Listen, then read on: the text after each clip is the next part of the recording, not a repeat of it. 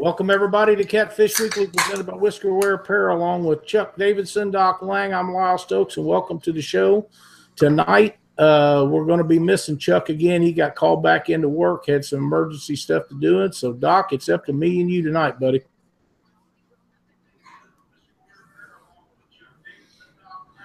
What is that? That is somebody's feedback. They got their volume turned up too loud. So how's it going, Doc?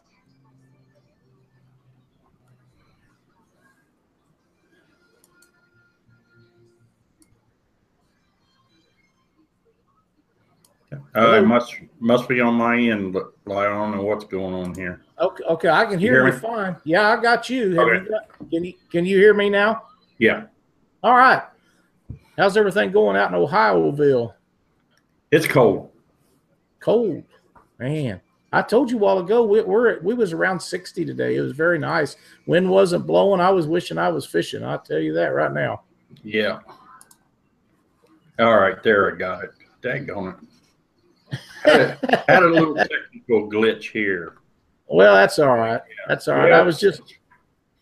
It's twenty-nine was, degrees here in Ohio. Uh, we had a half inch of snow last night, so. Uh, That's about all that's going on. It, it's still cold. I hate it, but uh, it, it's better than what we had last year. Yep. Well, it's fifty-two here, and it's been a beautiful day. And I, I if it's got to be one of us that has all that crappy weather, I'm glad it was you and not me. I hate to be that way, but you know how I am. I know. I know. I was just before you got your little problem there fixed. I told uh, was telling everybody that uh, Chuck had to got called into work tonight, and he's not going to be with us. So uh, we're going to have a great time with with Ben, and and uh, then we got Justin and Seth coming on when, when Ben's interview is done, and and that'll be another good time after what the deal they put on. But before we before we start talking, I want there's a couple things that that I want to mention, and for you that don't know what this is, this is a Survivor pickup tube. This goes on the back of your boat. You can see it's got a filter in it, and it picks up water when you're making those long runs to weigh in, or if you just have fish in the live well, and your pump will then continually put water in your live well and shove out the old water. This is an amazing tool that everybody that makes long runs with fish in their live well, whether it's in a tournament or not, should have. I know that you've got one, Doc. Uh, yep. I've got one. I think this is a great thing that everybody that does long runs with fish and live well should have. Yeah, and if, if what it does, it fits over top of your uh, in-feed pump where it comes out the back of the boat. Normally, like on my Sea Arc, I've got a screen that's back there. Well, right. when I when I took the screen off, there's no place to put this. And what what they have, they have an adapter that you just thread right into into that uh, pipe in the back, and then the Survivor goes right over top of that adapter just like that. So and this and thing's then, uh, well made. Yes, it's very well made. There's a, a clamp, a stainless steel hose clamp that goes right over top of this and holds it right there. So it's it, it's a really nice. It's well built. It is. It's it's it's a great tool. They're without the adapter. They're twenty bucks, I think, nineteen ninety five. They're twenty four ninety five if you have to have that brass adapter yeah. that goes in there. I don't know anything that you can spend twenty five dollars on that's more important than saving your fish on a long haul, going back to a weigh-in, or if you're just, you know, people need to keep those fish and put them in their live wells that have these quality live wells, like so many of the guys has got. And keep that thing going after you stress that fish, get it in a boat. And this is a way to make sure that that fish is going to survive, and, and the mortality rate of us losing fish, uh, it gets lower every time something like this comes up. So uh, I think it's, it's a huge factor in what we're trying to do to save these breeding-sized fish. Yeah. Yeah, it's, it's, it's really well made. I, I was really quite surprised when I got mine. Yeah, it's really, really impressed. Uh, impressive the way it's built, and and uh, I I think that it's uh, I think it's a game changer for a lot of guys, and, and uh, as much time and money and effort as everybody puts in to making sure their live well does what it's supposed to do so we can save these fish. Like I say, a twenty buck investment is probably the cheapest thing you could ever do. Uh, yeah. Very important. It's, it's just a, it's just a game changer, and I'm really excited about uh, being with them and, and trying to get this thing set up. So uh, with that said, we've got some stuff to talk about, and I'm so happy to have Captain Ben Goldbull on the show with us tonight. Ben, how is it going? It's going good. It's going good. Glad to be on here, guys. Man, man, we've been working at this for some time, and uh, you uh, – I know you, you guide all year round. Uh, are you staying busy this winter? Uh, you know, for me, I don't guide a whole whole lot in the winter. Uh, with the Ohio, you never know what it's going to be in the winter here lately. It's It's been yeah. flooded out here for the last three weeks. So, really, I don't start going pretty hard until mid-March and then all the way through, uh, you know, all the way through up till November or so, even in even in December a little bit, which last year was my first year. So, right. you know, we'll see, you know, I'm, I'm getting, uh, getting phone calls already for this year. So that's outstanding. I know last year you had put up some pictures of some really good fish. Yeah. And, uh, you know, it was really cool to see all the fish that you was catching and the, the smiling faces. And you had brought your kids out on a couple of ventures with you, and everybody likes to see them kids in the boat, yeah. man. That's, that's the future of what we do. Yeah, I actually had had several kids that, uh, or not really kids, but just uh, you know, young children that uh, went out on a couple trips with me uh, this year too, and that, that those are always always always fun. Had a couple father and son trips, and uh, grandpa and his grandsons. We we we did pretty good that day, and uh, those are always uh, fun trips to do. Heck yeah. Heck yeah, that's outstanding. Well, listen, I'm going to let Doc go through some stuff with you, and we'll try to, to get as much information uh, out for people uh, as we can so that they know what you're doing. And you fish a lot of tournaments too, so, you know, if, if uh, this this is a chance to get a trip of a lifetime with somebody that, that knows where fish are at and how to get them on there. So there you go, Doc. All righty. Good evening, Ben. Glad to have you on here, buddy. Yeah, thanks, thanks, man. Hey, uh, so where are you mainly guided from? Where where are you launching from and stuff like ma that? Ma mainly, I guide from uh, from really Le Leavenworth, Indiana, uh, and down down to the uh, mouth of the Mississippi River. Oh, uh, okay. So you, you stay mainly on the Ohio River. Ma yeah, mainly. I, I I probably will do uh, maybe a few Mississippi River trips this year if I if I get any interest, but it, it'll be only a handful of trips. Yeah. Okay. And, uh, well, I've already got somebody that's asking, what kind of boat are you fishing out of? I got a uh, nineteen ninety-eight Sylvan that uh, that I pretty much totally gutted and restored the way that I want it. Back when, you know, ten years ago when I first got into this, actually I've had this boat, I guess, eight years. There really wasn't a lot of boats out there that, besides maybe Sea Arc, that was, you know, that you could go out and get and catfish out of. Yeah, and it was a deep, it, it was a deep V boat, which I I prefer. But uh, so I, I pretty much gutted it and redid it. I like doing that kind of stuff, and put a live well in it. Uh, I got a hundred gallon live well in it, uh, and uh, it it works for me. It's it's been a good boat. Mm-hmm. Uh, got lots of room, twenty-one foot. Got lots of room. I think from the back seats to the back of the splash well, I think I got six foot of wide open space back there. Now, are you doing just daytime tournaments, or are you doing, or um, not tournaments, uh, daytime guiding or nighttime? Or what? Yeah, I do offer some uh, nighttime in, in the summertime, you know, July, August, when it's one hundred fifty really degrees hot outside. Yeah. yeah. But uh, last year, I, I really, you know, so far I haven't got really any interest in that yet. But, you know, last year I had a real good, real good July, and it was, God, it was ninety-five degrees every day, but oh yeah, fish were biting last year. I, I had I had a good July last year, which I you know I typically typically do to, around here on the Ohio River. You know, if you can bear the heat, July fishing on the Ohio River is pretty pretty good. Yeah. Now, do you let your go ahead? Go ahead. I said, especially you know when they come, you know usually about right after Fourth of July when they come off that spawn, they're they're ready to eat. Yeah. Now, do you let your clients pick where they want to go from, or How do you do no, that? No, usually uh, I decide uh, where we're going to go, and uh, usually uh, it just depends on what kind of pattern I'm at and where I've been fishing at. Uh, if, you know, we got to travel a little bit, I offer my clients to ride with me if, you know, they're local here or, or they're coming in from out of town. Uh, we've done that a few times. So it just really depends on uh, the time of year that we're fishing and where I think, you know, the best, the better bite is. I tend to, uh, I like current, so I tend to go where, you know, how the Ohio River is set up in the pools.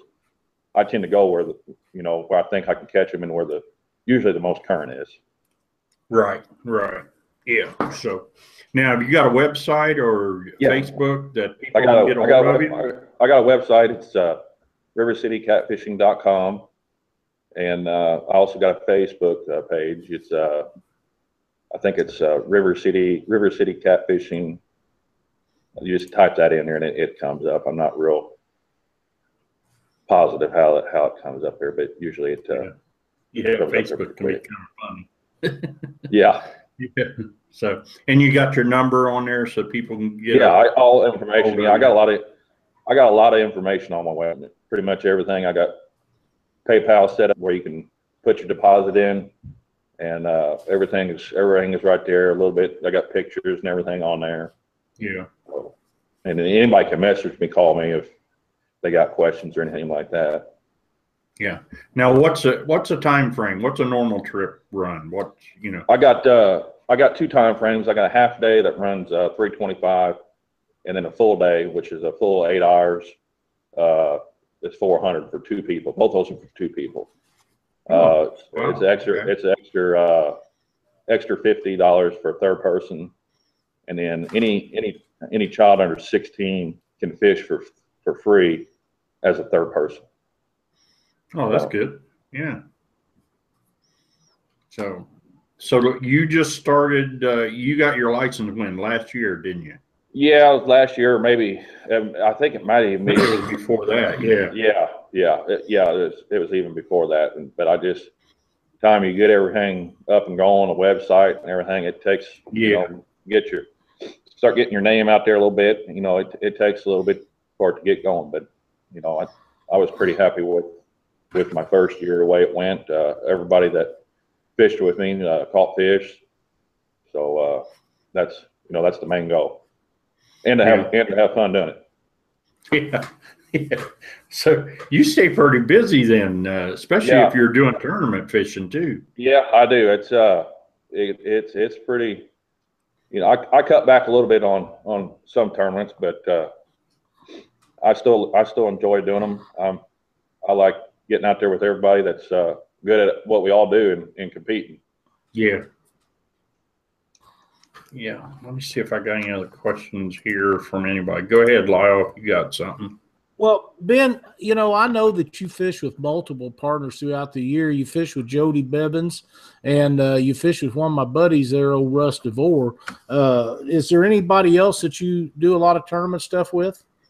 Uh, me and uh, – Too, uh, me and Russ and fish. We primarily fish the Monsters on Ohio. We've fished that tournament since the day it started, and then uh, me and me and uh, George Young, we try to fish a, one or two tournaments a year together, and uh, that's that's primarily the three three people that I fish tournaments with. I see, I see. Well, I you know.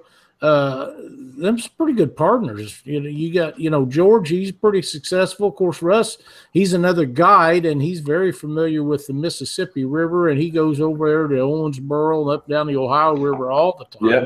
Yeah, yeah. And Russ goes, is that. Go ahead. Ray Wheeler Lake. If there's a if there's a hole of water that's got a fish in it, Russ gonna be there. Yeah, yeah. He he he loves to fish about as you know as much as I do too. Uh, Russ is actually the one that got me in. Two fishing tournaments uh, years ago. I, I guess probably back in, I don't know, probably two thousand seven or eight, something like that. I didn't even have a I didn't even have a boat at the time, and uh, there was a little, little tournament out of Henderson, Kentucky, and he and he, he said, uh, "Hop on in, you can go go with me," and we've been friends ever since. Actually, actually bought actually bought I think the second boat from him that I actually fished in that tournament with him. And ran and used that boat for for a couple of years. So, you know, yeah, it's, Russ it's, is it's, a great guy. And you, you know, you fish with uh, uh, Jody a lot. Jody's a good guy. Fishes a lot of tournaments. You and him, you and him fish quite a few together, don't you? Yeah, we primarily fish majority together. Me and Jody do, yeah. So, how hard is it to keep Jody in line when he's in the boat with you? Well, you're gonna you're gonna get two you're gonna get two different answers depending on who you ask that question from. Well, I've heard Trish talk about it a little bit online a couple of times, but Jody's a great guy, and and uh, you know, I'm glad to see you fish together. I really didn't know that you fished tournaments with George, but uh, uh, I'd kind of like to fish with George sometime too. I think that'd be a lot of fun. Oh yeah, he, he's he's fun to fish with. Yep. Now, are, when when you're taking these people out, uh, are are a lot of your trips instructional, where you're teaching them how to back bounce or how to read their electronics, yeah. or are they just about catching fish? No, uh, you know, I'd say it's probably it's last year was probably seventy-five percent of people that were wanting to get into catfishing and just didn't know how to get started in it. Uh, I got some trips that people just want to go enjoy a day out on the river and catch fish. You know, they, they're probably never going to necessarily get a boat, and but uh, you know it. Uh, you know, I got and I got some guys that say I just want to learn how to do this technique on the river, and uh, it just kind of kind of depends on what a person wants. Usually, no matter who contacts me, I you know I, one of the first questions I ask them is, you know, what are you wanting to get out of the trip, and, and just being honest with people. Yeah, that's yeah. good. Makes, now, you, yeah, go ahead. It uh, makes a big difference to the people that are honest with them and the people that are not. It makes a world of difference. Yeah. Now, you made a statement earlier that you like current. I like current too, but man, we don't see it on the Ohio up here hardly. Not like we used to. Not back right. like it was years ago. Yeah. L last year was last year was a little different. You know, we had uh, we had. you know, current quite a bit of, of the summer last year, uh, especially down around the Smithland pool last year. And, uh, you know, I think for me, it's just easier finding fish, you know, when there's yeah. current. You, you guys know that, you know, when it, when it gets, you know, like when Aaron's tournament gets around here and there ain't a lick of current out there, it gets pretty tough on finding fish and being able to stay on fish. Right, right. So, do you mainly uh, are you anchored down, or are you drifting, or what? What? What's your specialty? Yeah, mainly we we drift all the time. Uh, unless it's extremely tough bite, I'll throw anchor out or maybe spot lock. But uh, we're always drifting or uh, walking baits or bottom bouncing. One, usually one of them three, or, or sometimes both at the same time. So it. Uh, Kind of just depends on, you know, what the fish are. They're going to kind of tell you what they want, you know. So, okay, so how do you how do you teach somebody, a newbie, to back bounce? I mean, uh, I'm just, you know, you know, what do you do to, you know, help them? I do, I do, it, I do, it, I do, it, yeah, I do it no different than you know when I first learned that the the key is you know just teaching them how to run, kind of necessarily run the boat. But just once you get the right uh, sinker on their farm, that's the hardest part is yeah. knowing what kind of sinker to get on there versus a current. And you, you, if you get the right sinker on there, and uh, I can teach them pretty quick. I think, you know, majority of the people that uh, want to, if you want to learn something, you're going you're going to listen to somebody, and, and you can teach them how to do right. it. Yeah. You know, if, if, if you got the desire to learn, then I can I can teach you how to do it.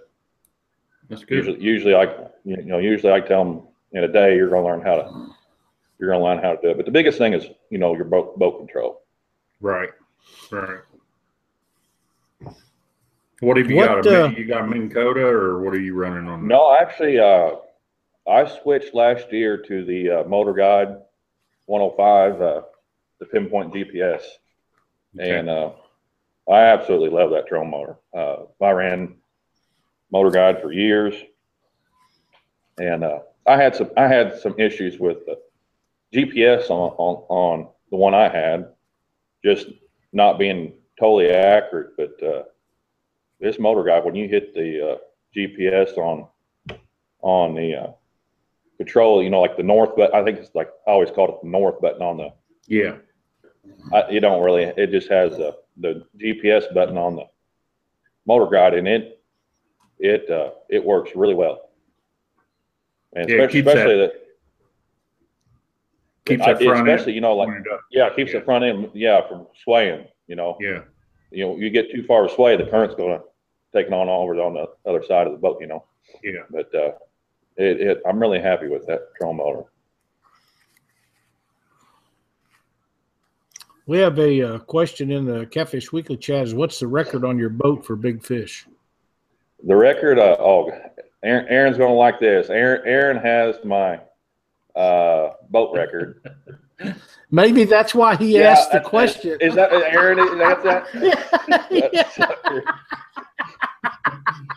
that sucker. it, it's seventy-eight pounds. I think uh, I caught a, I caught my personal bass last March with seventy-six, and I thought, oh, that's I, a killer you know, out there. When I seen that fish, I thought I thought it was going to go eighty, and uh, he didn't. But uh, boy, and I know. That's I know good. That you would have loved it had an eighty-pound fish, so you could have took that title away from him. Yeah, yeah. He, he's been he's been he's been known as. I think he's I think he's got several boat records out there floating around. Believe it or not. Well, you know that's okay. I mean, yeah, but my my biggest guidance so far, my biggest guide so far for our client is uh, sixty-five. sixty-five, that's a great fish. I don't yeah. care where you're yeah. at. I'll take them all day yeah. long. And, all and, day he, long. And he never, he never, uh, he never bumped in his life, and he caught that fish bumping, and it actually, I mean, it smoked him. Oh it, yeah, it, it smoked him. We we had a good. That was a father and uh, his son-in-law and his daughter, and they all set their they all set their personal best that day. That's wow. outstanding. Uh, he, caught, he, he caught sixty-five. His son-in-law caught, I think, shade over forty, and his uh, daughter got one, I think, in the upper twenties. That's cool. That's way cool. That's uh, what what kind of tournaments uh, schedule have you got lined up for this year, Ben? Uh, we're going, you know, we're going to fish. Uh, I think Jody and I are going to fish uh, some of the J K V tournaments. Uh, Josh has got uh, several there that we're going to fish. I think the Bruce Midkiff, that was a good tournament last year, and obviously, we're going to fish Aaron's tournament and George's tournament. So we got uh, we'll be I'll be busy this year. There's there's no doubt about it. We yeah pretty much I'll pretty much be. Uh, last year I was probably fishing three days a week, and uh, I'll probably be doing that again this year, every bit of it. Awesome, outstanding. Aaron says that you're a great net man. On his uh, yeah, in his boat or my boat for him. So. Let's let's change the subject here a little bit. Now, when you have old Aaron in the boat with you, uh, if there's a bite going on, is he the first one to the rod, or you got to beat him off of some of them, or what? Oh no, he, he's got he's got his side. I got my side, and for some I reason, his, for some reason, his his side always goes down first. I don't know what it is. You can ask. you can, and it's not it's not, it's usually not just me. It's in Jody's boat, uh, Rob Benningfield's boat. I mean, I've never seen anything like it. I mean, it's just. I know Aaron fishes with Rob and Jody and all them guys, and and uh, yeah. it's actually kind of funny. But uh, you well, know, the, one of these the day, days, I've go ahead. Yeah, yeah, you, you need to fish with them one of these days. I mean, there ain't no telling. What we, what we need to do is start a Catfish Weekly show about all the things that Aaron's broke. That would be you may you may get you may get. Uh, I mean, you would get all kinds of feedback on that. I bet so. You know, Aaron and I are, are, are talking about doing a little project together, but, uh, you know, I get him and Cindy in a boat together. She's liable to put a beating on him. He gets to grabbing them rods like that. Well, you better, you better, you know, have, she ain't caught no fish. You better have your toolbox in the boat, too. He gonna break some stuff, is he? Yeah. I mean, that, he, that day, that day he caught that seventy-eight on my boat. He just caught a sixty the pro, the thirty minutes before that, and then uh, I finally got a rod go down. It was a forty, and uh, I'm getting ready to chuck this. I'm getting ready to chuck this forty back. You know, I'm still kind of tore up over the two that he caught, and he got he got all he got all worked up on me because I was going to toss a forty pounder out without getting a picture of it. He goes, "Oh, you know, you'd be so tickled to death to have a forty pounder any day." I said, "Well, you know, you kind of got a point, but uh, yeah, I promise you, you, you go fishing with Aaron, his rod will always go down first." Well, sometimes it's a luck of the draw, and sometimes it's just a lucky draw. Yeah, that's the way it goes. But yeah. uh, you know, it, it would it would be a blast fishing with Aaron anytime. It wouldn't make no difference to me if he caught all the fish. I wouldn't care one way or the other. Just uh, just be in a boat with him and shoot the bull and have fun. That's that's the reason we do it. And uh, yep. I'm, I'm quite sure he'd be a blast to go out with. It's just a lot of fun. But you know, like I say, Jody or Ben or uh, George, either one of those two guys would be fine too. I wouldn't mind that either. Yeah. So. Really good, but uh, I'm glad you got a big tournament schedule planned up. Uh, is there anything that you'd like to tell us about your guide service or about tournaments or anything that you'd like to no. specifically visit about? No, I mean, uh, I'm, I'm probably, if uh, anybody, you know, I'm probably going to run some specials at the Catfish Conference. Uh, I don't know exactly what I'm going to do just yet. Okay. Uh, hmm. I'm, I'm going to be working up there in the, in the B and M booth, so I'll probably okay. have my stuff in there too. So if you're interested in it, you know, stop by, talk with me, and uh, and book a trip. Uh, Absolutely, that's that's a great thing. And uh, you know, I, if I remember, George told me last week that you and him was going to be in that booth together. Is that right? Yeah, that's right. Yeah, that'd, that'd be a, just just getting around and listening to the B S and stuff that goes on at them booths would have to be a blast. So, uh, oh, yeah. you know, uh, George. Absolutely.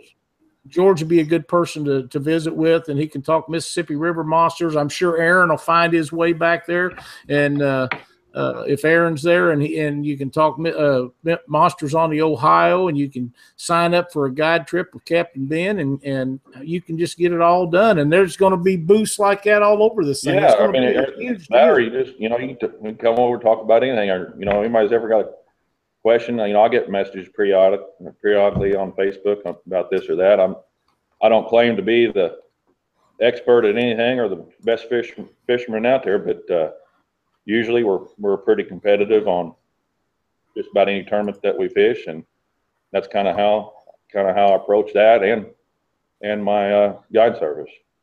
You know, uh, you've been pretty successful at Monsters on the Ohio. I see you and Russ are always weighing in some pretty good fish. Yeah, we we keep uh, we finally got our first our, our our first top five, and we've been so many times, which you know a lot of people can say that that's that's tournament fishing. Uh, you got to get that uh, big that you know that that tournament comes down and getting that big overfish. Yeah, that's true. Get that, yeah, if you can get and, and a lot of them do it. You know, if you can get that big overfish, you're going to be right there with everybody else, and uh it's just uh Mother Nature seems like she throws a curveball at us every year in that uh that tournament. Scott Scott Woody would like to know what's your number one bait of choice. I think I know, but go ahead. Yeah, that's uh that would be the skipjack. Yeah, we I was uh pretty sure it would be the only time that we I, uh, summertime I do do if I can get it, I do use moon eye. Uh If, if I can get it, uh, you know, July and uh, August is a pretty good time of year for moon eye on the Ohio River. Yeah. yeah. yeah. And uh, in, the, in the spring, every now and then, we'll use some shad if we're if we're anchored up fishing or something like that. We'll use some shad, but uh, not not too often. So you're still using uh, uh, skipjack in the wintertime? Yeah. Yeah. Yeah. Okay. I know a, a lot of guys you, you, in our area will go to shad uh, in the winter. Yeah. We we we do sometimes, but anymore it's hard to find. It's it's you know, it, well, it, you know the Asian carp. I, I say it has a lot to do with it. Yeah, uh, I think know, so too. When when I first started getting it, you know, you could go to these feeder creeks and throw a cast net one time and have all you want, and now you got to work real hard for it. Mm. Yep, I, I agree, and I think that you're on spot on with the with the Asian carp. They eat the same stuff as the shad, and I know shad population in, uh, on the river systems in my area has dropped dramatically. Where you used to be able to get them anytime you want them, now you got to search for them and spend a lot of time getting them.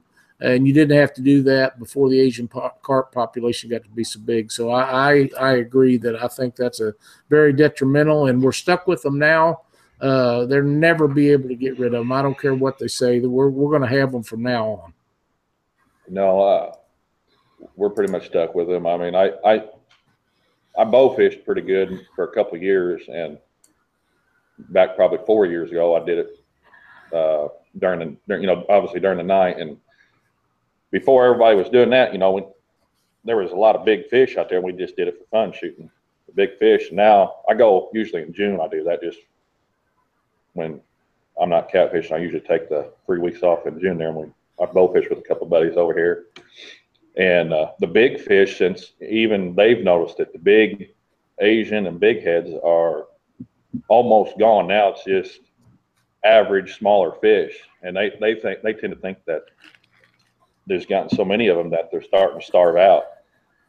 Where you know the big ones aren't going to be as big as they did. I think they might have moved up our way. Just because they're so big, you know, just because there's so many of them. And and that's with any any population that gets overpopulated. They they get like that, and then the next thing you know, there's not any big ones. They're just all about the same size. That's what there is now. Yep, that's what that's what we're seeing seeing down here. Now, wow. They're they're dangerous, but like I say, uh, I I see no way they'll ever get rid of them now. No, but it is what it is. Well, Ben. Uh, Tell us uh, your contact information again on, on what you have going on down there. And uh, so if somebody needs to get a hold of you, if they yeah. don't have a problem finding you. Yeah, it's uh, my website's uh, river city catfishing dot com. Uh, you can look me up on Facebook, message me. Uh, my phone number is eight one two, five six eight, eight seven one six. And uh, just give me a call if you're interested, and uh, we can go we can go over there and get you booked up on a trip. Excellent, excellent. Well, Ben, thank you for being on our show with us tonight. We've yeah, enjoyed having you here. And, uh, you know, I, I know that I'm going to be seeing you at some tournaments down the road this summer, and I'm looking forward to it, and good luck with everything you got going. I appreciate it, guys. I'll probably see you. I guess I'll probably see you both at the Catfish Conference here in a few weeks, too. Yeah, I'm pretty sure. Will. Stop, stop yeah. by and see us. Looking forward to seeing you again, Ben. Okay, thanks a lot, guys. Thank you. All right, Ben. That's – uh. Pretty pretty cool thing he's got going on down there, Doc. Yeah, uh, yeah. He, he stays really really busy, and uh, and that's what we want to do. You know, while while we're waiting to get our next guest in here, uh, I'm going to mention something. Last week, uh, Chuck was talking about and set up a link uh, or something in in our chat while we was doing the show about the Arctic coolers. Um, oh yeah. He had a, there was a special deal on these Arctic coolers, uh, and Cindy went ahead and got one, and we had this sixty-five quart delivered to our house in two days at the price that he told us about it. And I, I'm not going to go back through all of it. I don't remember what it was, but like one hundred thirty-nine dollars for a sixty-five quart Arctic cooler. And, and this thing's amazing. It, it's very well built, sealed. I, I'm pretty impressed with it. I, you know, The, the the issue is we would like to have one for bait and one for personal use in the boat, but even though the smaller ones would be easier to deal with for for bait, there's not that much difference in the price. So do you get the big one or you do the small one? You know, right. It's hard to say. It depends. I guess it depends on the size of your boat. Right. Yeah. Hey, Seth Justin. Wilson hey, and Seth. Justin Browning. Hi, guys. Oh, yeah. How you doing? Good. How are you guys doing? Not bad. We've been we've been thinking about you guys all day, and that that win you guys had down there at at uh, standing. Yeah, it was uh, it's pretty good for the for the conditions. It was uh, I didn't think it was going to be enough weight there when we went, once we got to the weigh-in, but it held up. You was telling me earlier today when we visited that you had three and four foot rollers coming up on the boat all day long. All day. In the morning, it was it, it wasn't that bad in the morning. Uh, it started picking up about nine o'clock, and then it got rough. Yeah. But well, fish, they're, they're, it didn't bother the fishing though. Well, I guess not.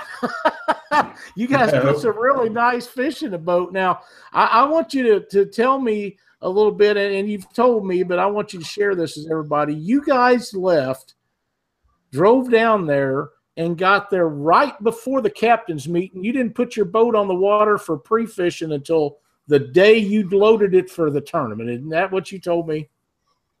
That's correct. Yeah, we uh, we couldn't do no pre-fishing, so we uh, we drove down that morning, or we got left that morning. It's about a seven-hour drive for us, and uh, we got down there and uh, made it in time for the captain's meeting, and uh, dropped the boat at the hotel, went to the captain's meeting, and then wasn't we wasn't on the water at all till that till the morning of the tournament. Man, I, that's that's laying it out there now. I mean. Uh, did did you think you had a shot at at doing that well in the tournament by not pre-fishing, or you just think you knew the the lake well enough that that you had a pretty good chance at going by previous uh, trips?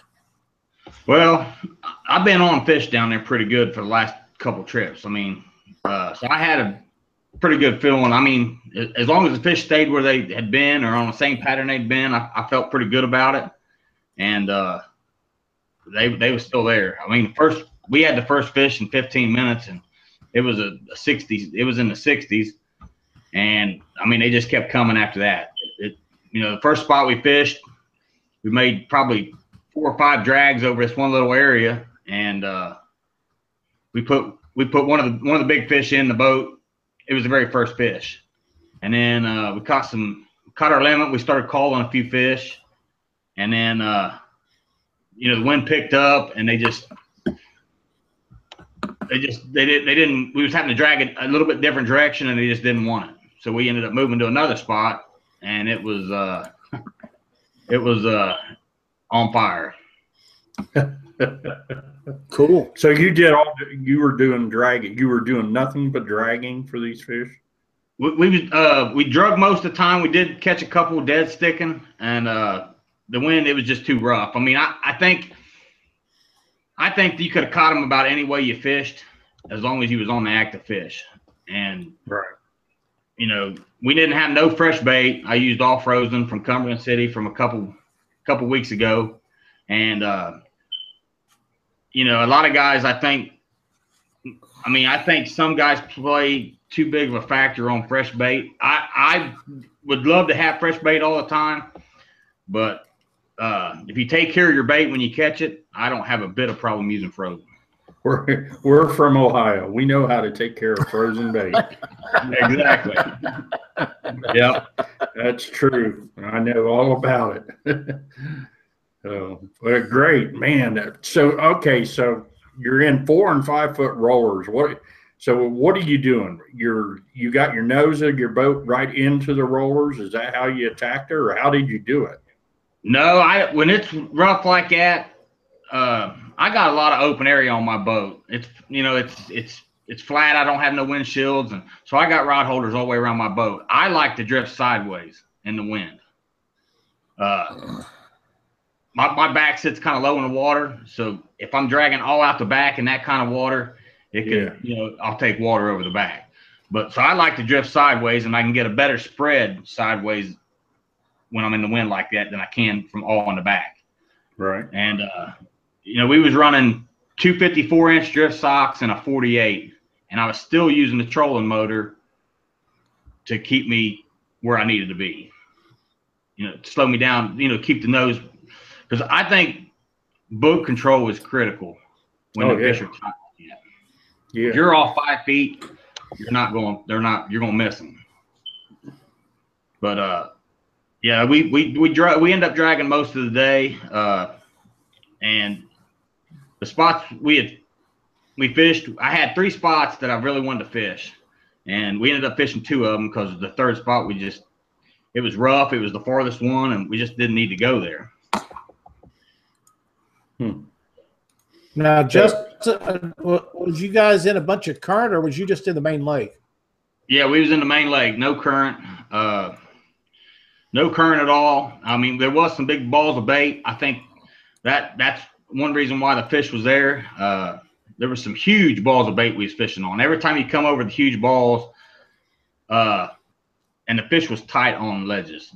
They was real tight off ledges. Uh, the on the first spot, the second spot we fished uh, was on was on two little humps, isolated humps, and the fish had been there the last three or four trips. Uh, the second spot didn't produce the quality the last time we was down there as it did this time. But they was they was definitely stacked. They was just in little short areas. You'd pick up, you know, some some underfish once you got off onto the flats, but the big fish was directly on the humps. I mean, right on the le- edges of the humps. You know. So you were bringing the baits right across the humps or as close to the humps as you could get. Yep, usually right down the sides of them. I, I don't. Yeah. I mean, I'll fish wherever the fish are at, but these fish was usually right dead tight to the to the sides of the hump. Now, was a bait fish, was it deep or was it up in the water column? There was bait on, up in the water column, and you could see fish busting on them on the on the graph, but it was a lot. I'd, I'd say a lot of them was probably hybrids or stripers. The ball, the bait I like to find is is deep balls of bait. Right. I think uh, you know, them fish are just like humans or anything, any kind of animal. You know, they eat, breed, and sleep. Or, you know, not sleep, but they eat and breed. You know, and they're there for a reason. So you just got to figure out why they're there. Yeah. You know what I mean, and where they're at. Right. Now, how fast? How fast were you dragging your baits? We was. I like to stay between point four to point seven is ideal, but there's times when them fish want it faster. one point five, right. one point six, yeah. All the way up to that. I mean, it, it's however they want. It's how I try to fish it. Right. Now, how much how, how much weight were you using to drag with? Well, I drag a little heavier than most guys. I know when we used to fish Santee, we we drag two, two and a half ounces. I drag about, especially when it's windy, I'll drag about four ounces. You using pencil sinkers or? Uh, I make a I make my own. Uh, they're they're like a slinky weight. Uh, right. And uh, they, they seem to work real good. I don't think I don't think we broke off any, did we? No, no, we didn't lose anything. Wow, that's. Are you have you got a bo- the two together? You have a bobber on it. Yeah, I float. I run a float of probably six, eight inches. I mean, the closer you keep the float to the to the bait, I think you'll pick up more of the active fish. If, if the fish are the bite's slow, I'll move the float up a little bit more. Uh, it seems to it seems to help. I don't. It may be just preference, you know what I mean. But I think it seems to help sometimes. These fish was active. I mean, I mean, I, you could watch them on the graph. They was they was all over the baits when you come through. Mm-hmm. Wow. Okay. How how uh, long a leader were you using? I run about a on a dragon on my dragon rigs. I probably run three and a half to four foot leader, and uh, but I run a when it's windy. I'll run a lot, a lot of line out, one hundred fifty yards. You know, sometimes I'll run one hundred fifty yards out. A lot of guys that they, they won't. I think they you get a better presentation with more line yeah. out, and uh, yeah. Uh, but you know, there's I. I love fishing down there, and uh, there's so many ways to catch them down there. But when it's windy like that, dragging is is probably your my go-to. Mm-hmm. Yeah. Your your buddy has wrote a note on the uh, Catfish Weekly chat that says Justin Browning tails. So now that you have talked about your dragging unit, uh, Chet has already named them for you. I'm sure he's got a few names for them. Well, yeah, some of them that I see I might not bring up tonight, but we can talk about them afterwards. Yeah. You know? Yeah. Uh, oh, yeah. Seth, is this the first big tournament that you fished? I'm not familiar with you, so don't don't get mad at me if I don't know the answer to some of these questions. But uh, oh, I, I, I, I It's been quite a few years. I used to fish some of the smaller tournaments with him and stuff, but I yeah, this is the first first big one I've been to in a long time. Well, he, that's he called and asked if I wanted to go, and why not? Uh, Sounded like fun. Absolutely. It, it was. Yeah. I'm sure it was. It was I, yeah. You know, we didn't we didn't get to go to Alabama this this January. We usually do. We didn't get to make it this time, and I was so glad that you guys done well in that tournament. Uh, but Justin, you done well in the in the Winter Blues on Wheeler. Yeah, I, we. Our pro the problem I, I tend to have on Wheeler, and, and especially in tournaments, is underfish. And I think a lot of times it's because I don't want to catch underfish, and I'm throwing way too big a bait. I mean, I'm throwing bait that most people will look at and think, there's no way you're going to catch anything on that, on that bait. And, you know, my underfish on Wheeler, because when I go down there, it's more, I want to catch fish, and I want to catch big fish. I can catch all the little fish I want in Ohio River. So it's hard for me to downsize. And, I mean, there, two of the underfish at the Wheelers tournament, I probably drug them one hundred yards before I reeled them in. they, you know, they finally ate the bait down to got, get to the stinger, I guess, because, you know. But uh, this time we had we had some decent unders this time. We had a lot. We had a, several thirty, thirty, thirty-one, thirty-two inch fish. So we, we was calling, what, twenty minutes in? Yeah, yeah, it was it. Wow, a lot of them real close. Yeah, man, that's that's pretty amazing. Down there, you know, if you get two good overs, and this, you know, I know a lot of guys don't like this strategy, but if you get two good overs, you can sometimes it, you know, the unders, you can you can win with them. I mean, we we finished third in the Monsters tournament one year, and we only weighed in three fish, but they was they was good fish. And uh, yeah. my my problem down there on Wheeler is was the unders that day. I mean, we had two good overfish, we just couldn't get the right unders. And I think I think a lot of times it's it's I just, I'm using too big a bait. Well, but, you know, how big was your was your underfish this time? Uh, our underfish this time was thirty-two inches. He was probably about fourteen, fifteen pounds. That's a great under. Yeah. Now what that was was that a three fish limit or? Yes, three fish three limit. Fish limit. Yeah. Now the other thing is you guys weighed in. You were the very first boat to weigh in, but you guys came in what two hours before the tournament ever ended? Yeah, we uh we quit fishing about twelve. I I looked at my phone. It was uh two. It was twelve thirty-six, and we made the call to come in. Uh, we had a good. I knew we had a decent bag. Uh, I actually thought. I actually thought we had a little bit more weight than what we did, and uh, but it was getting rough, and I, you know, I didn't want to take a chance. It was beating them fish to death in a live well. My boat's flat, so, you know, it ain't a fifteen degree haul, so you know, yeah, so I, I didn't want. To, I didn't want to take a chance, and I thought, you know, if something happened as rough as it was, it was going to take because I can't run fast in that rough water. Yeah. So. Uh, Well, at least not without a kidney belt and uh, cause it, it, you know, pain pills and everything else. Cause it's, but uh, so we decided uh, we just take our chances. I knew from what I was hearing, the bite I knew was bite was tough all week, and uh, I said, you know what, let's just call it. Just be safe. I don't want to lose a, a good fish because of, we stayed out here. It ain't gonna, you know, it just I just felt that it was we take a chance and and and just go ahead and weigh in early. Yeah.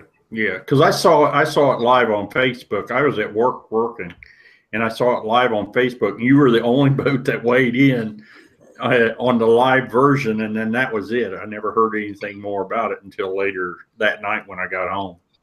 Yeah, they couldn't yeah. get the live feed back up. I sat here and watched Justin and Seth weigh in, and I sat here and I waited and I waited and I waited. Yeah. I'm thinking, what the hell is going on? And uh, but I got to see the win and weight weighed in, so I was happy with that. But, you know, sometimes those internet connections and phone connections just don't get it, especially when it's the weather situation. And people will tell you that don't matter, but I'm telling you it does matter a lot of times. And uh, uh, if you haven't got it, you haven't got it. And and I I honestly think weigh-ins for on catfish tournaments is one of the most exciting things because us guys that can't make those tournaments, man, we're glued to this thing waiting to see who's doing what. Yeah. And uh, it's really neat when, when they do broadcast that, but I was thrilled to get to see you guys weigh in. And, and uh, you look pretty beat up when you got in. I know that water had been rough on you all day.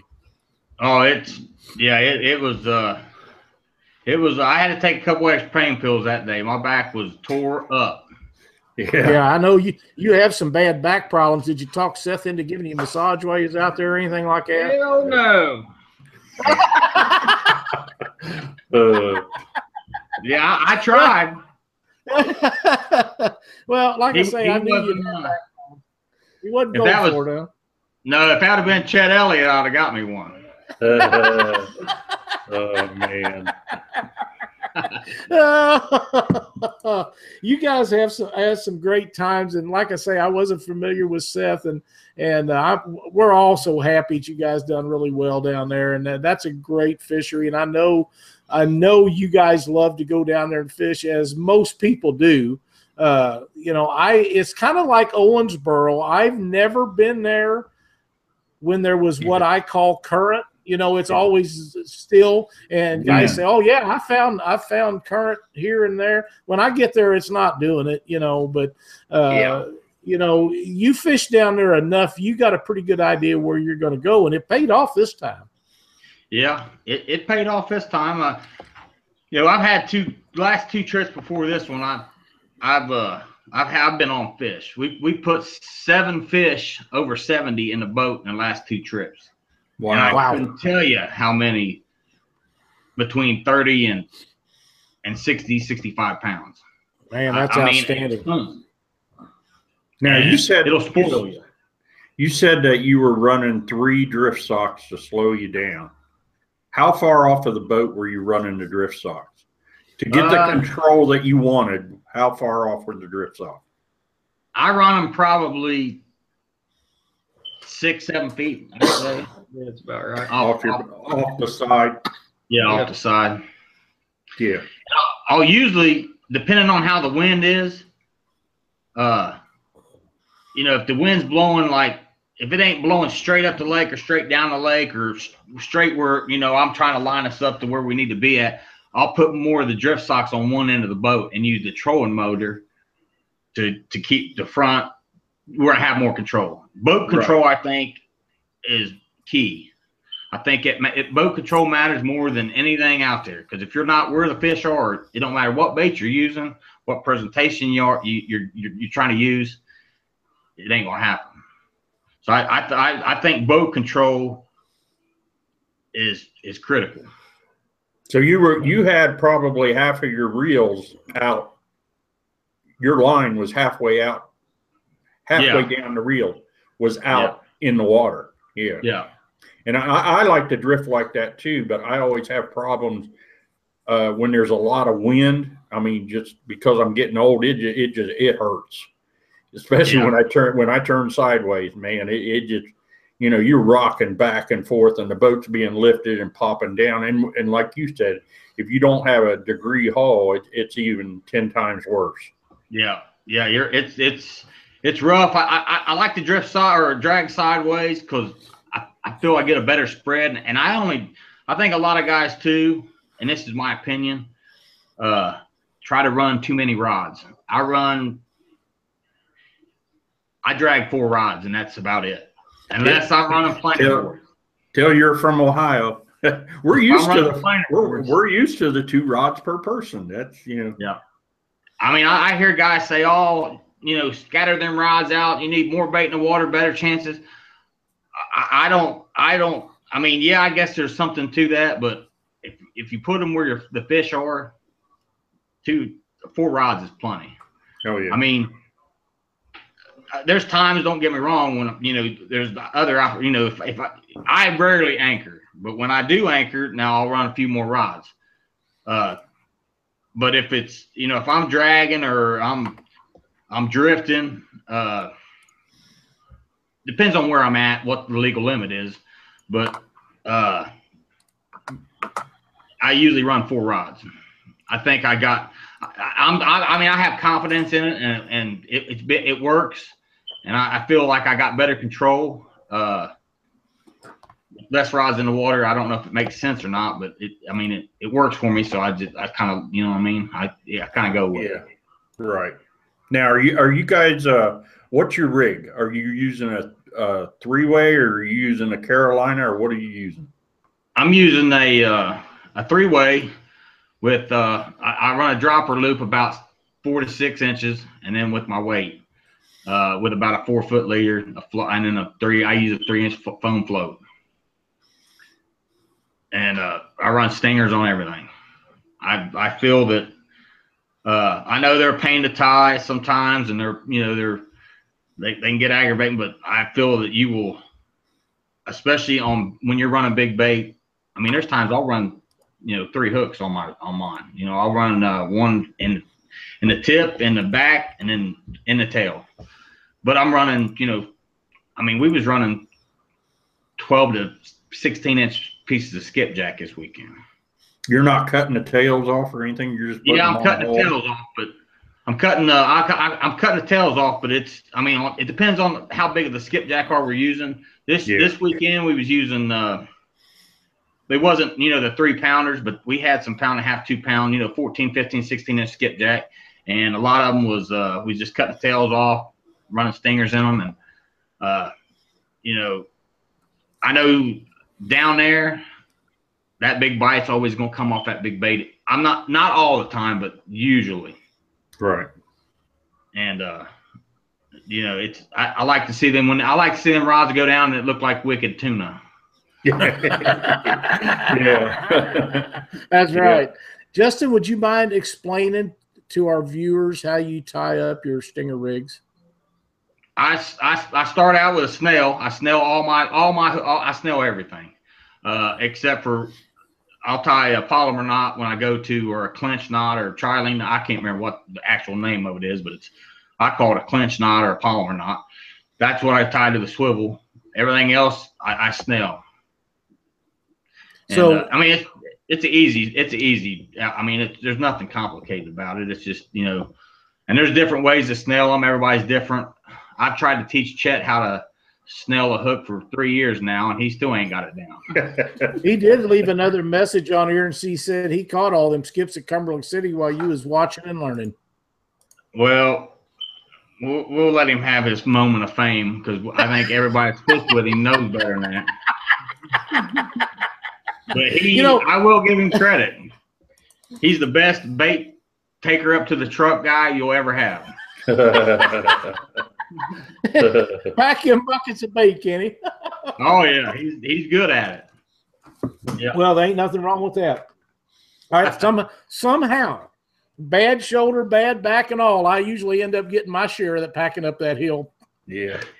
You know, it kind of is what it is, but uh, when you're having a day that you're on them, somebody's got to get them up to them coolers. You know, that's just kind of the way it is. Yeah, I always. Hey, I always say whoever ain't catching the most, they're packing the most. Yeah. That's a good way to do it. Ben Weber says, do you like fishing better down there uh, when there's water running or when there's no current? Honestly, I, if there's current, yeah, I, I love it. That's that's the best. When they're running pouring water through that lake, that, it, that seems to be it, you just can't go wrong.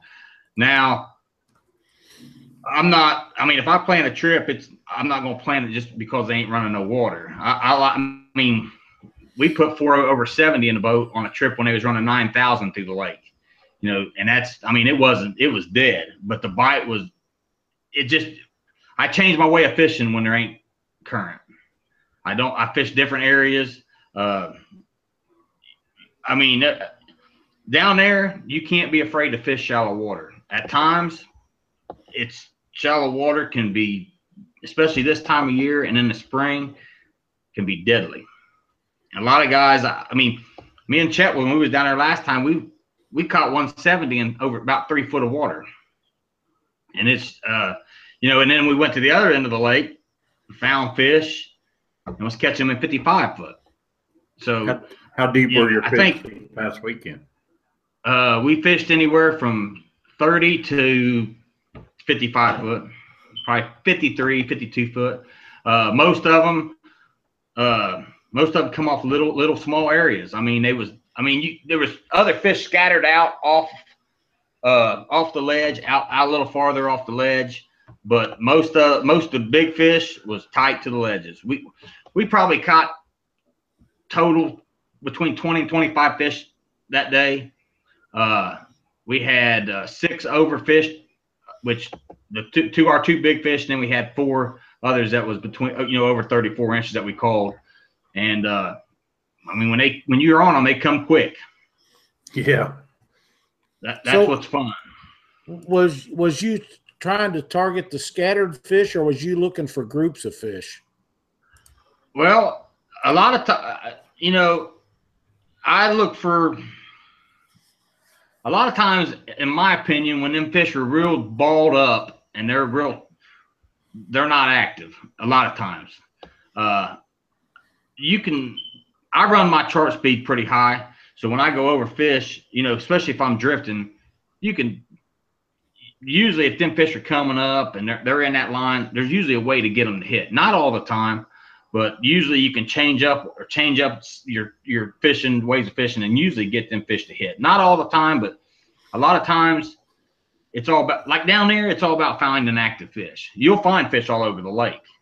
It's finding active fish. And I don't, uh, out of my experiences down there, when you get big balled up groups of fish, they usually ain't active. You can go over them a million times and they just, they, they just, they won't hit. They just act like they don't want to hit.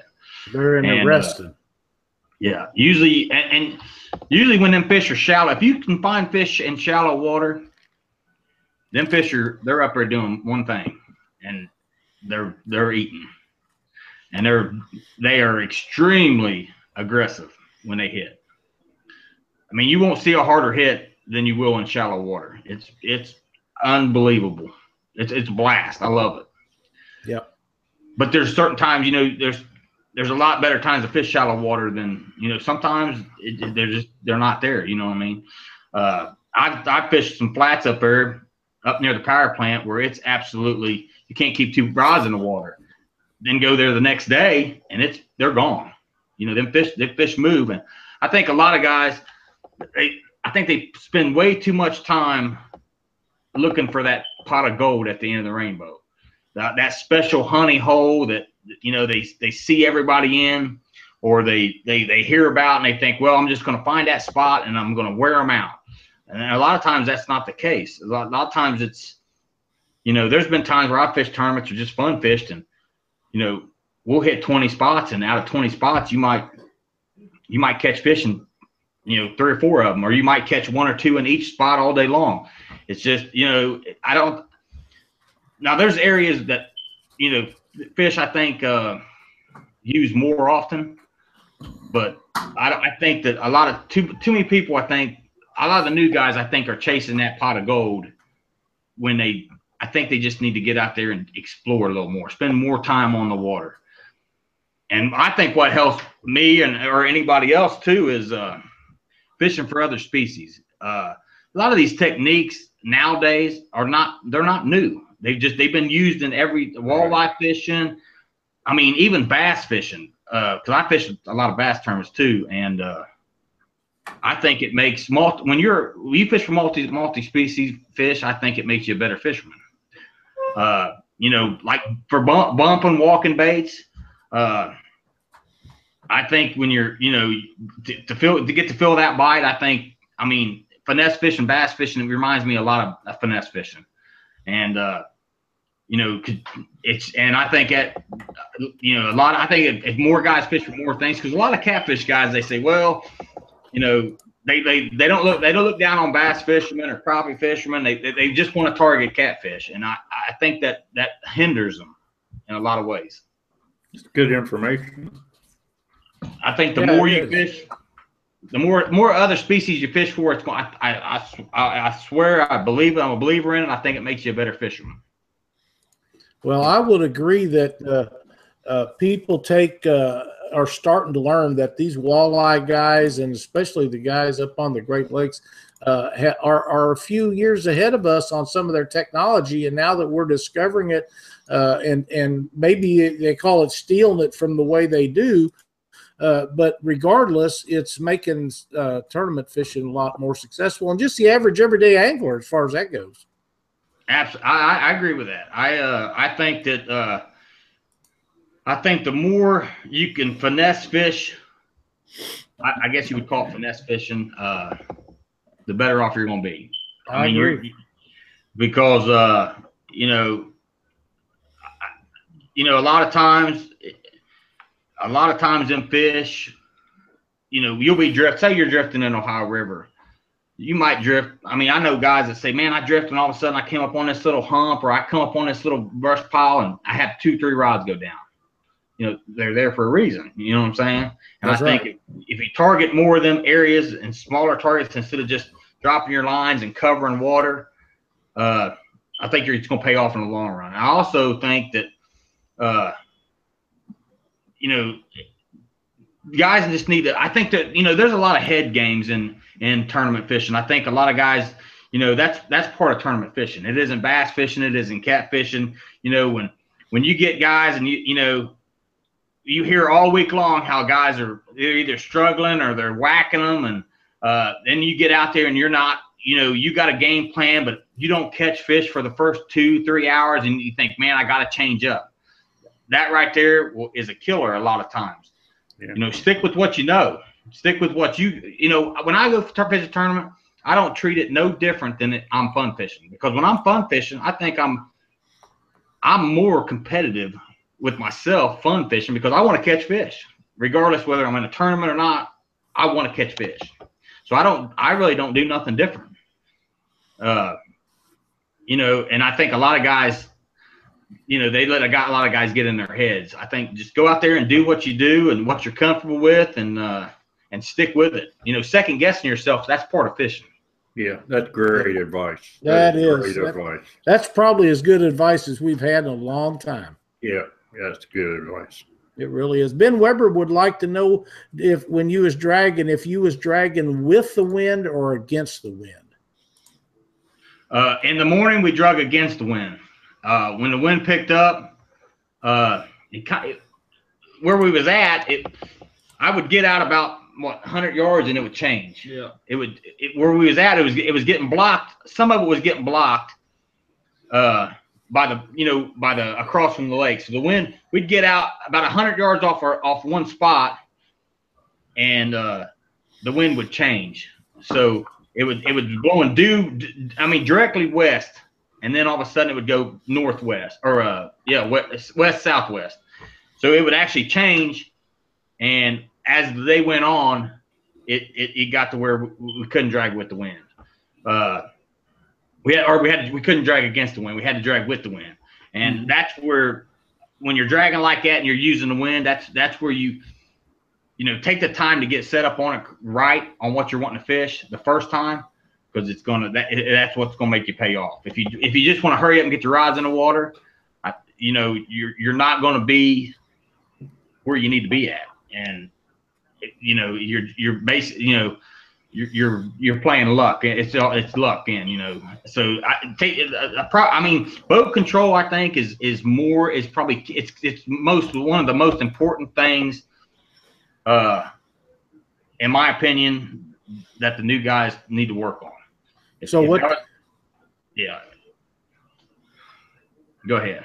If if somebody wants to get out and learn how to drag bait, just pick a day and and not worry about catching the fish as much as you worry about controlling the boat. Once you get the boat control figured out, the fish will come to you. You'll learn you'll learn how to catch a fish when you learn how to control the boat. Yep, yep. Because I mean, if you're if you're you're on a tight ledge and or if you're on, you know, you're you're fishing a, a hump, you want to be able to fish. You know, boat control is key because if you're off, I mean, a lot of times they're tight, and it, and, and them humps they don't have to be very big. I mean, a lot of times them humps are only a foot, two foot uh, difference. And uh, I I myself, uh, I like to fish isolated humps off big flats with nothing else around. Yeah. I'm not saying they're going to carry a bunch of, they're not going to hold a ton of fish usually. But they're going to hold the right fish, in my opinion. It, that's what's worked for me on, on a lot of big fish. That's what you're looking for is the right fish. Yeah. Yeah. I mean, Especially, basically uh, Wheeler. Wheeler's not that hard to catch fish on, but catching the right fish at the right day is that's everything. Yeah. Yeah. yeah. Wheeler yeah. can be it can it can be tough to uh I mean it can be a it can be a tough lake uh on guys, but I mean ever since we started going down, it's I mean it's been I can't I can't complain, it's been good to us. I mean I've I've had some I've struggled on days, which every fisherman's going to. You when you hear them fishermen that never have a bad day, yeah, they're a liar. That's right. yeah, that's right. They're just feeding you a line, ain't they? Yeah, they're playing one of them hit games again. That's getting ready to say. That's one of the games that people play, and and uh, you know they'll. I I know guys that it doesn't matter how well they're doing. Oh man, we can't find a fish, and the other guys will be be not catching nothing. Man, we've been laying them out, and this is the pattern we're going to. Hoping you'll go try that shit, and it don't work. oh yeah, yeah. Yeah, but, yeah. You know, I mean, it's, every, it's every tournament guy plays it.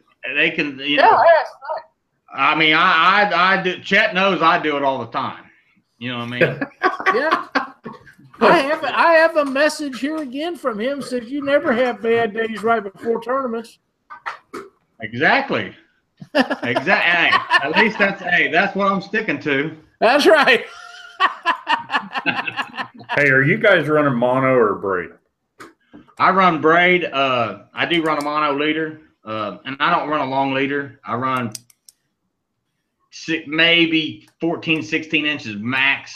I don't like to run a long leader. Uh, I don't think there's any need for it, unless I'm now if I'm dragging, I'm going to run one. But like on a on a Carolina rig uh, or a, you know a, a anchor, I don't I don't run a long leader. I never have, uh, and it's I mean I, it's preference, I think. Yeah, it just it makes it hard to control when you got the long leader. Yeah, yeah. So when there's no current, no wind, and yeah, it's fine to do that. Yeah, yeah. yeah. Okay. Yeah. How big yeah. of uh, how big of a uh, foam weight was you running on your leaders, Justin? Uh, uh, down there, I run a three inch because I'm usually running bigger bait. Sometimes I'll run a three and a half. It just it, the bigger the bait, the bigger the float, in my opinion. Uh, mm-hmm. The, up on Ohio River, you, I mean, I run now. I, I do run a little bit less weight on Ohio River uh, at times, uh, but I I'll go to a two and a half because I'm not, you know, up there I'm not using as big as bait. But I used to used to use them, but the, the fish ain't in the Ohio River like they are used to be. Right. No, yeah. If sure. if now if uh, if you're using a three inch foam uh, comel or whatever kind of uh, of, of uh, float that you're using, how high do you anticipate that bringing that bait off the bottom? I, I think it depends on your speed. I think there's uh, some uh, quite a few variables on. I, I think it, leader length it, it will make it. Uh, uh, you know, it, leader length will play a factor in how how far it's going to come up. I think it, this is my theory. I, I don't know if it's right or not, but and I think uh, leader length and uh, I think how fast your speed, fast your speed, you know, uh, and uh, the bigger the bait. Uh, I don't think. I, I think at times it's. It, I don't. I think it's it, it's keeping it up some. I think. Uh, uh, I'm not. I, I'm not. I don't think it's bringing it real far up. You know. I think at times it's. You know, especially running them double hook rigs. You know, when you're running a lot of stingers. Uh, A lot of times that stinger, especially if you run offset, which I run offset on everything, I, I'll lose hooks. Uh, I'll lose the tackle because I believe offset. Uh, I feel an offset is a you get a better hook set, but you will you will snag more if you're fit, trying to fish wood and uh, and a lot of rock. You'll you will snag more so, but uh, so I don't think I don't really. I mean, just just a lot of factors that see I, I think to. Actually see how far it actually, you know, brings it up off the bottom. Yeah, I uh, I agree with the offset hooks. Uh, if I buy hooks and I don't think they're offset enough, or if they're not, uh, that's the first thing I do to them after I check the point on them is is put them out there where I think they should be. And whether that's right or not, I don't know, but it makes me feel good about it. Yeah, I, I believe uh, I, I like an offset hook. Uh, I mean, if I'm fishing real, real heavy, uh, if it's if I'm fishing a lot of wood, uh, then, you know, there's times that, you know, there's a few occasions I, I, I you know, I won't run offset, but ninety-nine percent of the time I'm running offset hook. Yep. Me too. Me too. I, I like them. And like I say, if I get them and they're offset from the beginning and they don't look like they're far enough, they get a little bit more. Yeah. yeah. Oh, yeah. Yeah. Yeah. Well, I, uh, you know, I, I hope Wheeler stays in the, in the, you know, I, I hope they get the nets controlled, the gill nets down there controlled a little bit, but uh, you start to see more of them, more of them down there. But man, that fishery is, it's exploded. It's, I mean, yeah. the big fish are, it's, I mean, it, when it's harder to catch an under than it is an over, it's, you got a good fishery. That's right. Yeah. And, and they've been like that for several years, and, and uh, hopefully they'll get a handle back on some of the regulations that they've let slip away. I, that's, that's part of what we do, and we don't have to like it, yeah. but it is so good down there right now. Uh, they need to really be careful and not let that get away from them, because if they do, it'll be like all the other places that uh, is not as good. And right now, that's probably, if it's not the pre premier uh, destination for a lot of guys, it's one of the top two or three. Oh, yeah, I agree. And I have heard from a lot of the locals down there uh, that run businesses, or, you know, even even the guy at the hotel. I, you know, I like to talk, so. And I'm constantly preaching conservation. So everyone that I, every store I've walked in, they've heard it. And, uh, you know, everyone you talk to down there, they, they're seeing what these tournaments, the minnow bucket, for example, we was in there right when, right when we was leaving. He yeah. said that tournament helped him get through last month. You know yeah. what I mean? The Winter Blues. Did. Yeah, he said, did. You know, it's slow down there during the winter. And these tournaments, he said, that they play a big factor. There's, I mean, there's, there's a lot of reasons that, you know, To, to, to I, they, there, there's a lot of benefit to the conservation down there, and you know there is everywhere. Even Ohio River, the Ohio River has been destroyed, but it's you know, and I, I believe it's getting out there more and more now to where uh, more guys are seeing it, uh, and I, I'm I'm hoping that you know whether we see it or not in our time, that one day, because at the one time the Ohio River was on its way. Yeah, be one of the be in the top five. You know, I quit fishing Santee Cooper that I and I fished for years down there because I was catching better fish at home. And uh, you know, Santee went. It's got a bad problem with commercial fishing down there, and I'm hoping North Carolina, you know, picks up on some regulations because they got a great fishery. And yes, uh, they do. You know, yeah. uh, one of the things know, I, that that I. I think it will be a great asset, and I agree with you. We're probably not going to see it in our lifetime, but uh, Seth's little boy that was there, uh, you know, we, we need to make sure that these young kids understand why we do what we do, and so they can carry that on when they get to be our age, and maybe they'll see the difference down the road that we might not get to see. Yeah. Exactly. Yep.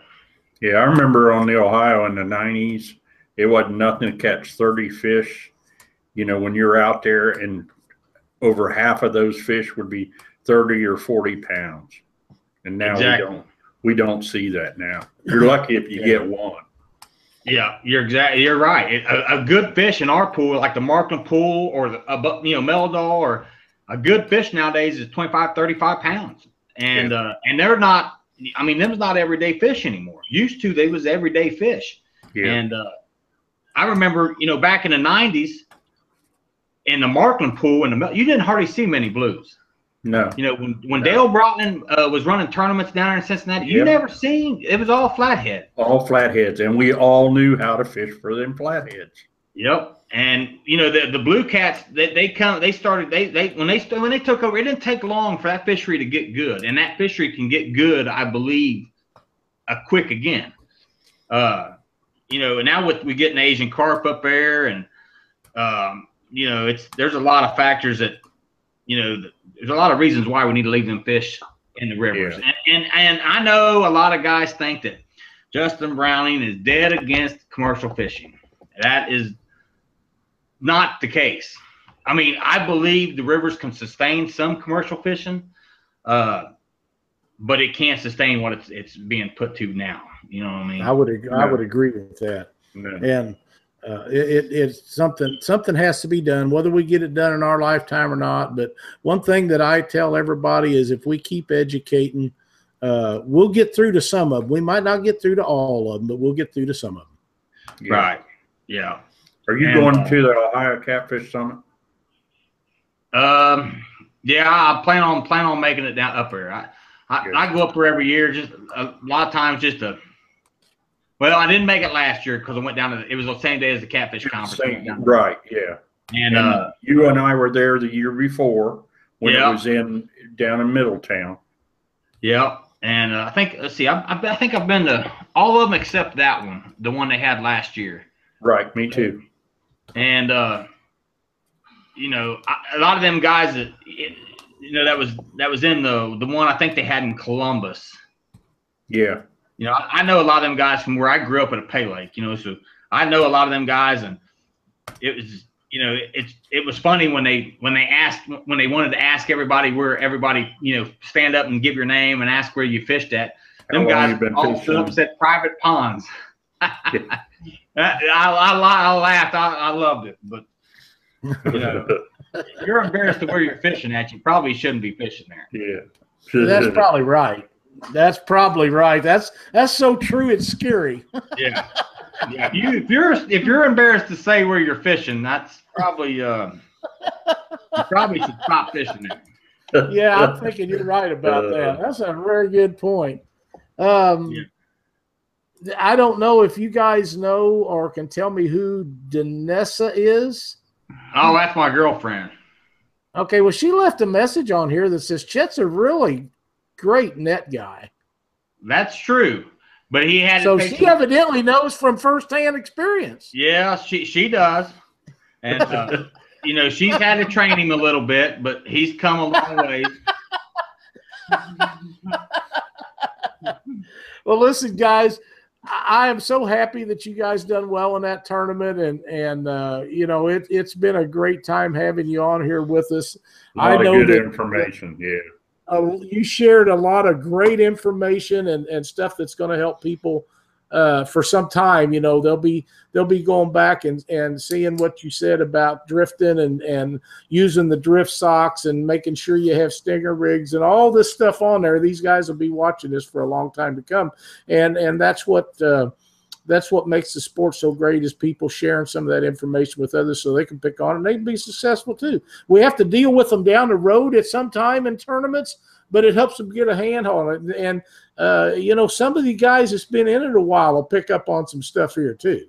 Yeah. Well, and you know, here's the thing. I, I'll help anybody I can. I'm, I mean, I, I'm no by no by far not the not the best out there, and I never claim to be. But, uh, you know, I think a lot of times that uh, if I had to tell a new guy coming in one thing, I, to, I would say to go out and, you know, there's enough videos on the internet now. Steve puts good videos out. There's a lot of guys that put videos out, and to learn, you know, to watch them, watch them, learn from them. But you know, don't pay, you know, don't go out there and expect them to do exactly what they're doing. Take bits and pieces from all the videos you see. Go out, try them on your own, and learn from your mistakes. Don't learn yeah. from their mistakes. Yeah, right, well, their mistakes. Your own, own style. Is, You know, because you know you might catch on to something that works for you that don't work for them. You know, yep, I agree. Learn the basics and do your own thing. That's yep. going to help yep. you more than anything out there. Good advice. My my theory is, and I think you'll agree with me, that nothing replaces time on the water. Exactly. That you're you're right. Yep. Nothing replaces that, and you're right. I watch a lot of videos. Videos, especially at night, I'll turn my monitor around while I'm working, and I'll listen to them. And if they say something I got to see, you know, I'll stop and turn around and, and see what's going on. And and uh, th there's a lot of good information now uh, compared to what there was a few years ago. Uh, but you have to figure out what works for you. Just because it works for Justin doesn't mean it's going to work for me or Doc or vice versa. Uh, exactly. But if you can evaluate what works for you and you can figure out how to control that boat, if you know you're not going to drift, if you're going to anchor fish, learn how to precision anchor on the spot. There's just so many things that you can do, but you have to figure out what works for yourself. That's some great advice, Justin. Yeah. And another, another thing I think a lot of guys you know, learning what them fish are doing at each time of the year is critical. You can yep. you can cut out so much water by learning what the fish are doing at each time of the year. You know, it's because of, I mean, they, most of the fish, they all do the same thing, just about. And uh, once you, you know, yeah.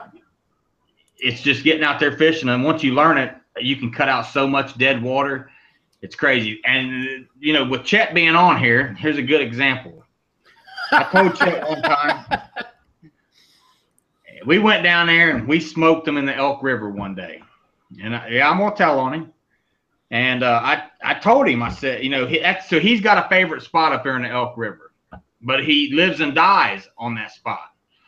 So he come down there. He said, I'm coming down there and fishing. I said, okay. He's like, I said, I, he goes, where should I start? I said, well, I probably would not start in your favorite spot. They're not pulling no water. It's hot. It's, there. It's that's not the right time of year. What'd he do? Went up there and lived and died two days in the Elk River. Never caught a fish.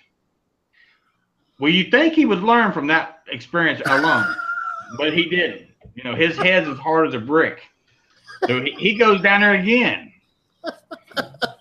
After a very unsuccessful trip of living and dying in the Elk River again.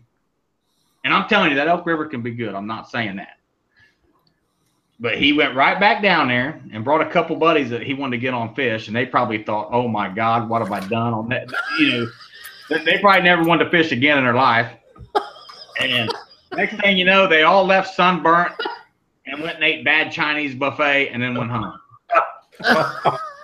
So just because you caught a fish or seen a guy catch a fish in one spot, don't live and die in one that's, spot. That's right. That's some, that's another some more good advice.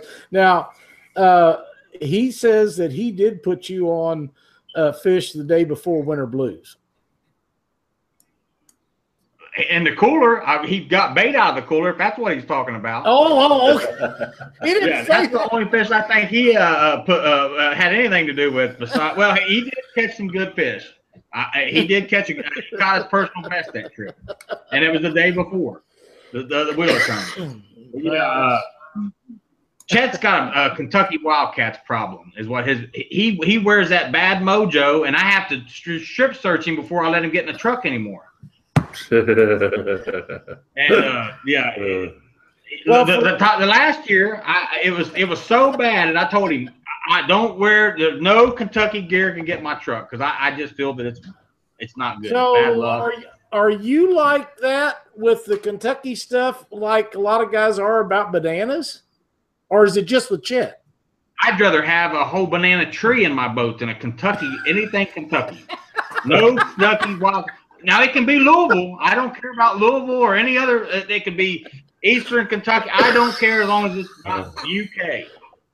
And Chet is real bad. Oh. He slipped a pair of tennis shoes, a U K tennis shoes in, and it ruined the whole trip. I mean, yeah, we caught some fish, but it, it was just terrible.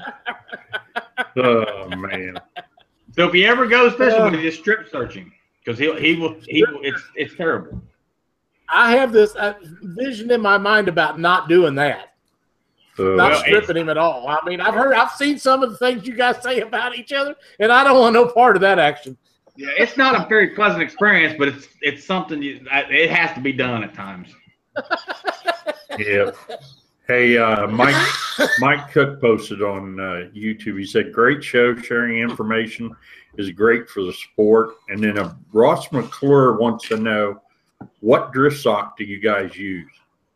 Um, I got actually, I think I got two bass, just regular Bass Pro fifty-four inches. Uh, and I got, um, I can't remember the other one. Uh, I had some others, but I had an experience down at Wheeler. Uh, the two trips before this one where, um, yeah, it, I about sunk my boat. Um, I had a, a, a sixty-six inch drift sock that slipped out of my hands when I went to put it on the cleat, and uh, the boat spun around, and, and the other drift sock, I was drifting from the back. It got hung around the motor, and I thought, well, I'll just raise the motor up, get it off. Well, it wasn't hung on the motor. It was hung on the plug and the motor. So when I raised the motor up, trimmed it up, it pulled the plug out. Oh. Uh-huh. And on a Sea Arc, you can't get a plug Mm-mm. back in from the inside. No. Not and tighten it up. So it was uh we didn't sink, but you know, everybody says, oh, well, just, you know, get it up on plane and, and it'll suck that water out. Well, I'm here to tell you, don't rely on that information, because I had so much water in the boat, you ain't going to suck much out going seven mile an hour. Yeah, it, it was it was awful. Oh, man. Well, oh. you know, I, I've had a deal like that one time years and years ago where a boat had two plugs in it, and I just bought the boat, and my brother went with me, and we went down and put it in. And it was uh, about March or April. It was cold, you know, and And uh, he said, you put the plug in a boat? And I said, yeah. So I left him with the boat, with fired right up, you know, left him sitting at the at the uh, bank on the Mississippi River. And I pulled up, parked the truck, and I got back down, started down the, the ramp. And he said, I thought you said you put the plug in a boat. I said, I did put the plug in a boat. He said, well, what's this? And he's holding up a plug. I said, I thought that was a spare. He said, get your ass down here. This thing's filling up. So we got down there and backed it up and started going. And he said, you got to get up to speed so to suck that water out. Well, it was so had so much water that it took a little while to get it to get it to where it was pulling the water out. But eventually we did get it up to where it was pulling the water out. And pretty soon, next thing you know, it was gone. And you had to look around, but we found where the other plug went. There was a second plug in that boat, and that was an old Glastron. And uh, I had no idea they put two plugs in boats. You know, I'd wow. never seen that before. But uh, you know, he was getting pretty excited by the time I got back down that ramp. Yeah, yeah. It's uh, I carry extra plugs, and I try to yeah. get prepared, because you never know what's going to happen on that water. Never. That's exactly right, and that's the last place you want to have problems is on the water. Yeah, yeah. I, I'm kind of I'm anal about you know having.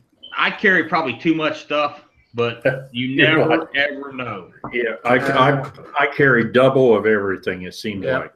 I, and yeah. I understand that completely. A lot of guys may not understand it, but I do. And if you ever have problems one time and you don't have something, you'll never forget it. You know, that's like that's like going on, you know, like when we go to Wheeler, I take grease gun, I take extra grease, because, you know, you never know when you're going to be on the side of the road pumping grease in a bearing or changing a hub, or because anybody's fished long enough knows it happens. That's right. That's exactly right. Yep. Jack Scott says he, he he sunk a duck boat a few years ago because it had two plugs in it. Well, that's the second person now that I know of that's had two plugs in a boat that didn't know there was two plugs in a boat. Yeah. That's, I'll never forget that. I'm sure my brother won't either, because he was pretty upset with me. he just he knew I didn't put that plug in a boat, and I said, dude, I put it in there. Yeah, but it is what it is. Well, guys, we're running on about an hour and a half on this show. I can't tell you how good a show this has been. We have had a blast with you all on here. It's uh, it's been a lot of fun. You you've helped a lot of people with some great information, and and again, congratulations on your win down there at Wheeler. Uh, seventy some boats. There was seventy-six, seventy-seven boats, and and, and not to pre-fish, to come in there with a first place win, and and in that kind of conditions is outstanding. Thank you. Yeah, thank you. And, uh, Justin, uh, Seth, I've never seen you at a tournament. I hope we get together sometime this year and, and get to visit with you. And Justin, yeah. I'm hoping to see you at a few this year. And uh, uh, we'll see what happens. But don't put a licking on me like you did down there. I mean, you got to give me a shot. yeah. yeah. I hope I stay on them. Like I, I've been, I mean, I've been blessed this year. It's uh, we've had a good year so far. Well, that's outstanding, and that's a great place to fish. And I, it sounds to me like you pretty much got her figured out. I love it down there. Yeah, heck yeah. Good deal. Thanks, guys. Appreciate it. Uh, well, appreciate it, and uh, stay in touch, guys. All right, all right. Thank all right. you. Thanks. Thanks again. Yep. All right. Man, that's a heck of a trip they had, Doc. Yeah. Yeah. That's a heck of a trick. They put a lot of great fish in the boat. Won a tournament without any pre-fishing. I mean, it don't get much better than that. Thirty no, that, mile an hour winds. Good. Yeah, that's, yeah, that's relied on good. Places that he'd been the last two trips down there, and, and to do that well, it was it was really cool. Yeah, really, really cool. Good. I, you know, and, and uh, he he shared some some good quality information, and we appreciate yeah. that. And I know all the. All the viewers will like it, and, and they're happy to see that, and, and people will be watching that and, and thinking about what he said for a long time to come. Yep, very good. Uh, if you got any closing statement and Doc's tip of the night for us? The only thing, uh, no closing statement. Well, yeah, I do have a closing statement. I almost forgot. Um, Southwest Ohio Catfish Club, March eighteenth, Rocky Fork Lake in Hillsboro, Ohio. Uh, that's a first. That's the start of the of uh, Vince's uh, uh, tournament series, and uh, don't forget about Bank and Janet's benefit that's behind me. Uh, that's coming up quick. Uh, I got the information today that the permits have been approved. I'm just waiting on them. So uh, all we're waiting on is nice weather and hopefully uh, good conditions on the river. We're going to have a blast that day. That's so outstanding. Um, you and I talked and, earlier before the show, and yeah. you, you've been on the phone with, with Bink, and, and yep. other than being a little tired, he's doing really well. Yeah, he's doing real good. Doing real good. Yep, so I talked to, talked to him the other day, and, and, and, man, everybody's so happy that he's going through this fine, and he got his surgery coming up. He'll breeze through that. Yeah. We'll be seeing him at tournaments before you know it. Yeah, he's, he's wanting to come down to the Catfish Conference, so hopefully he'll be well enough to coming down to that. So, and uh, be happy to see him. Uh, on my uh, tip for the night, you know, uh, I run I run a lot of reels. I run a lot of different reels. Most of the stuff I have is Abu Garcia's.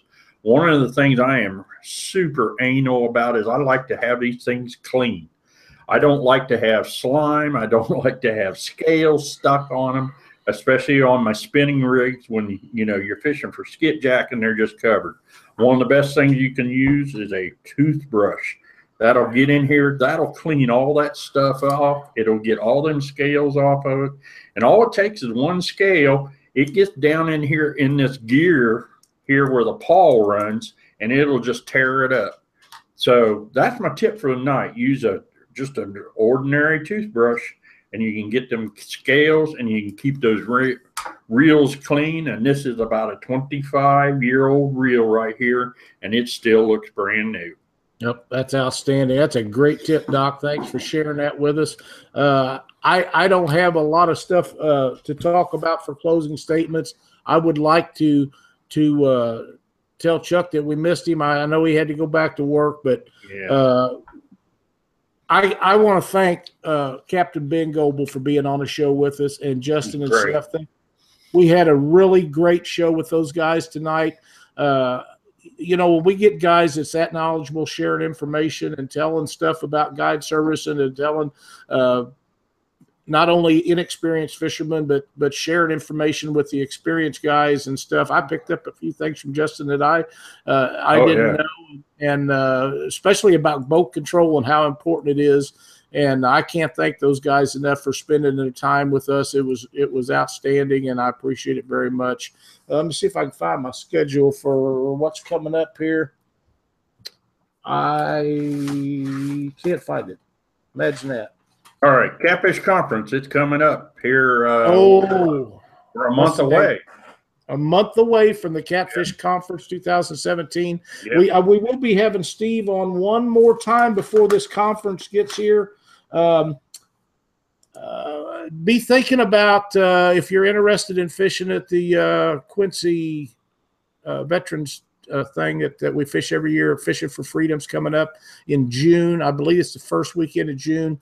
Uh, that's a big event. It's a ton of fun. If you like to do something more rewarding than you've ever done in your life, uh, sign up for the Fishing for Freedom tournament, Quincy. There's also uh, one they've been doing in Springfield, Illinois, and I'll get you all the information on that. Both them guys are going to be on the show with us uh, really soon. Randall's going to be on here in a week or two, I think next week actually, to be talking about Fishing for Freedom. And, and I promise you, if you get involved with these type of tournaments and take these these soldiers out with you in a boat for a day of fishing, it's the most rewarding thing you can ever do. It's just so much fun, and they appreciate it. And, and folks, those guys have done, and ladies too, have done more for us than we can ever thank them enough for. So uh, take that into consideration when you're making your tournament schedules.